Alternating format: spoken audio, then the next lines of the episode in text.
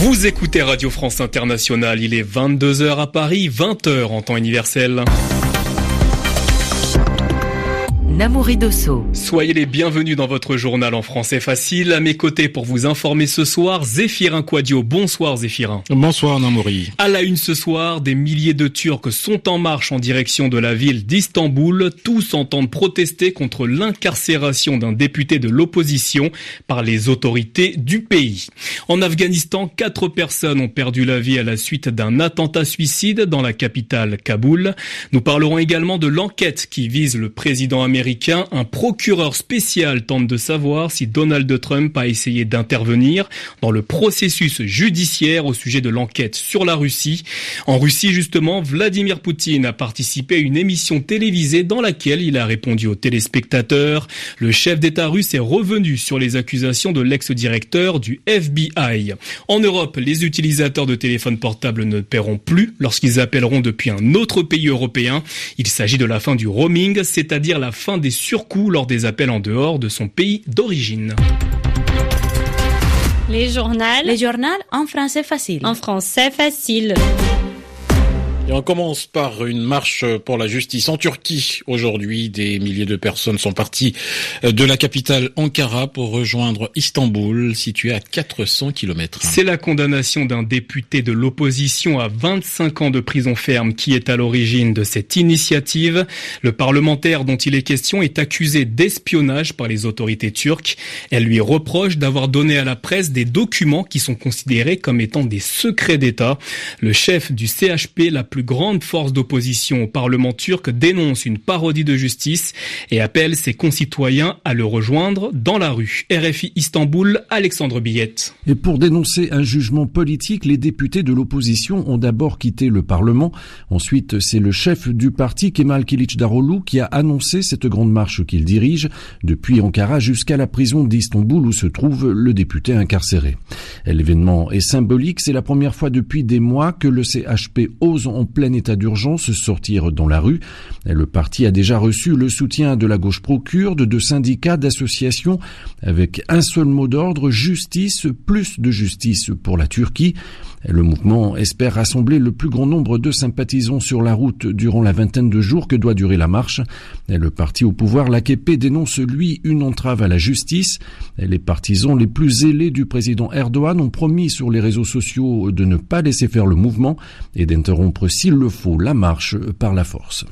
Alexandre Biat, Istanbul, RFI. Et en restant en Turquie, le premier verdict dans le procès des personnalités après le coup d'État manqué du 15 juillet 2016 a été prononcé ce jeudi dans 23 personnes ont été condamnées à des peines de prison à perpétuité. Toutes ces personnes ont été condamnées entre autres pour tentative de renversement de l'ordre constitutionnel par un tribunal d'Ankara.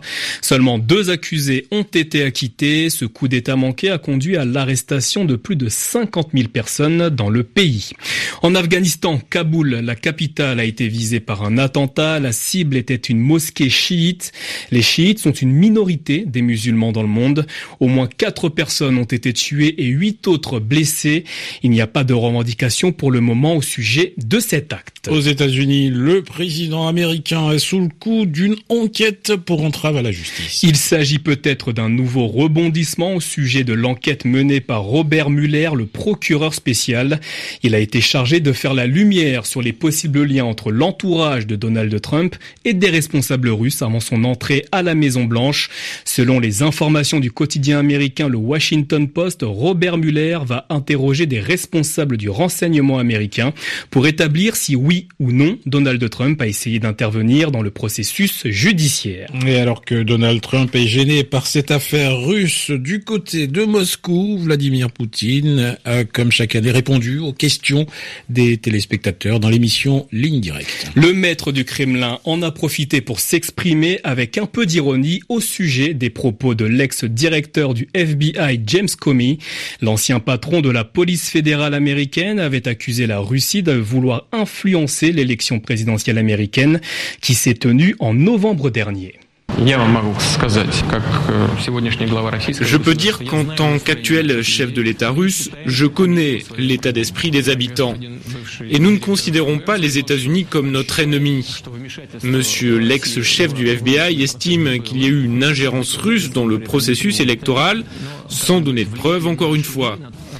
D'après lui, il y a eu une influence sur les esprits. Mais peut-il en être autrement? Les Américains aussi font une propagande permanente avec le soutien des ONG pro-américaines et les financements directs. Ne s'agit-il pas d'influencer nos esprits, notre campagne électorale nous avons notre opinion et nous l'exprimons ouvertement. Ce n'est pas une activité cachée, clandestine. Ensuite, il a dit qu'il avait enregistré sa conversation avec le président et organisé une fuite dans les médias. Alors quelle est la différence entre le directeur du FBI et Edward Snowden? D'ailleurs, si dans ce contexte il y a des poursuites contre lui, on est prêt à lui accorder l'asile politique. Vladimir Poutine, le président russe, propos recueillis par Muriel Pomponne pour RFI. Les négociations sur le Brexit, c'est-à-dire la sortie du Royaume-Uni de l'Union européenne, débuteront bien lundi prochain. Michel Barnier, le négociateur en chef de la Commission européenne, et David Davis, le ministre britannique chargé de la sortie de l'Union européenne, sont convenus de lancer les discussions à cette date. L'échec des conservateurs lors des législatives il y a tout juste une semaine au Royaume-Uni avait laissé planer un doute sur ces discussions. Les frais d'itinérance, c'est-à-dire les surcoûts payés hein, par les utilisateurs lorsqu'ils téléphonaient avec leur portable depuis l'étranger, n'existent plus au sein de l'Union européenne. La mesure est appliquée depuis aujourd'hui sur tout le continent européen. Et vous ne le savez peut-être pas, mais deux jeunes Français sont à l'origine de la fin de cette taxation téléphonique. Des milliers de citoyens européens ont signé leur pétition depuis 2013. À Bruxelles, pour RFI, Lax Milota. Martin Wittenberg, 31 ans, est aujourd'hui chef d'entreprise à Bruxelles. Il y a 5 ans, il était étudiant. C'est avec un ami, Vincent Chauvet, qu'il lance la pétition pour la fin des frais d'itinérance, pour une raison simple, leur facture de téléphone. Martin Wittenberg. On ne gagnait pas d'argent à l'époque et on payait déjà des factures de téléphone à trois chiffres, c'était compliqué. Et on avait l'impression d'être restreint, restreint dans notre liberté, dans notre liberté de voyager, dans notre liberté d'utiliser notre téléphone portable quand on était à l'étranger.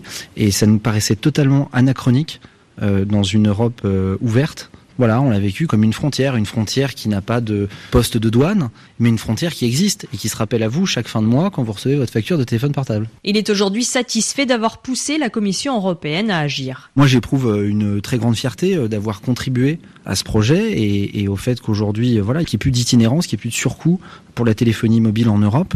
C'est quelque chose de très concret. Il faut bien voir que ça s'adresse à des millions de nos concitoyens européens. C'est donc sans surcoût que Martin Wittenberg a pu appeler son ami Vincent en France pour évoquer la réussite de leur initiative citoyenne. Lax Milota, Bruxelles, RFI. En France, justement, l'enquête sur la mort du petit Grégory en 1984 n'a toujours pas été résolue, mais le procureur général de Dijon a annoncé en fin d'après-midi que ce meurtre avait été commis par plusieurs personnes. Selon Jean-Jacques Bosque, la vérité au sujet de cette affaire est proche. Les analyses ADN n'ont pas donné de résultats, mais les expertises en écriture, elles, ont permis des avancées. Trois membres de la famille Villemain sont toujours en garde à vue. L'affaire du petit Grégory a été relancée grâce à un système informatique baptisé Anacrim, ce qui signifie analyse criminelle, les précisions avec Raphaël Rennes. Conçu il y a une vingtaine d'années, le logiciel Anacrim apporte aux enquêteurs un regard neuf sur les dossiers non élucidés. Des enquêteurs souvent noyés par des milliers de procès-verbaux d'audition, des centaines de documents techniques particulièrement difficiles à remettre en perspective. Pour le général Olivier Kim, qui dirige la gendarmerie de Bourgogne-Franche-Comté, l'enquête sur la mort du petit Grégory a constitué un véritable tournant dans la mission de police judiciaire telle que l'exercent les gendarmes mais le général tempère, les logiciels informatiques ne font pas tout. Ça reste de la mémoire euh, informatique, ça reste euh, un support numérique. C'est quand même l'intelligence humaine qui entre des données qui après permettent de mettre en évidence certaines choses. C'est pas un logiciel où tout se fait de façon automatique le rôle des analystes est fondamental. Fort de l'aide apportée par les nouvelles technologies, les enquêteurs peuvent définir de nouvelles stratégies d'interrogatoires et d'audition. C'est précisément ce qu'ils sont en train de faire à Dijon, avec l'espoir de faire avancer l'enquête, même si, comme le reconnaît le procureur de la République, le nom du meurtrier du petit Grégory reste pour l'instant inconnu. C'est la fin de ce journal. RFI, il est 22h10 à Paris, 2h de montant universel.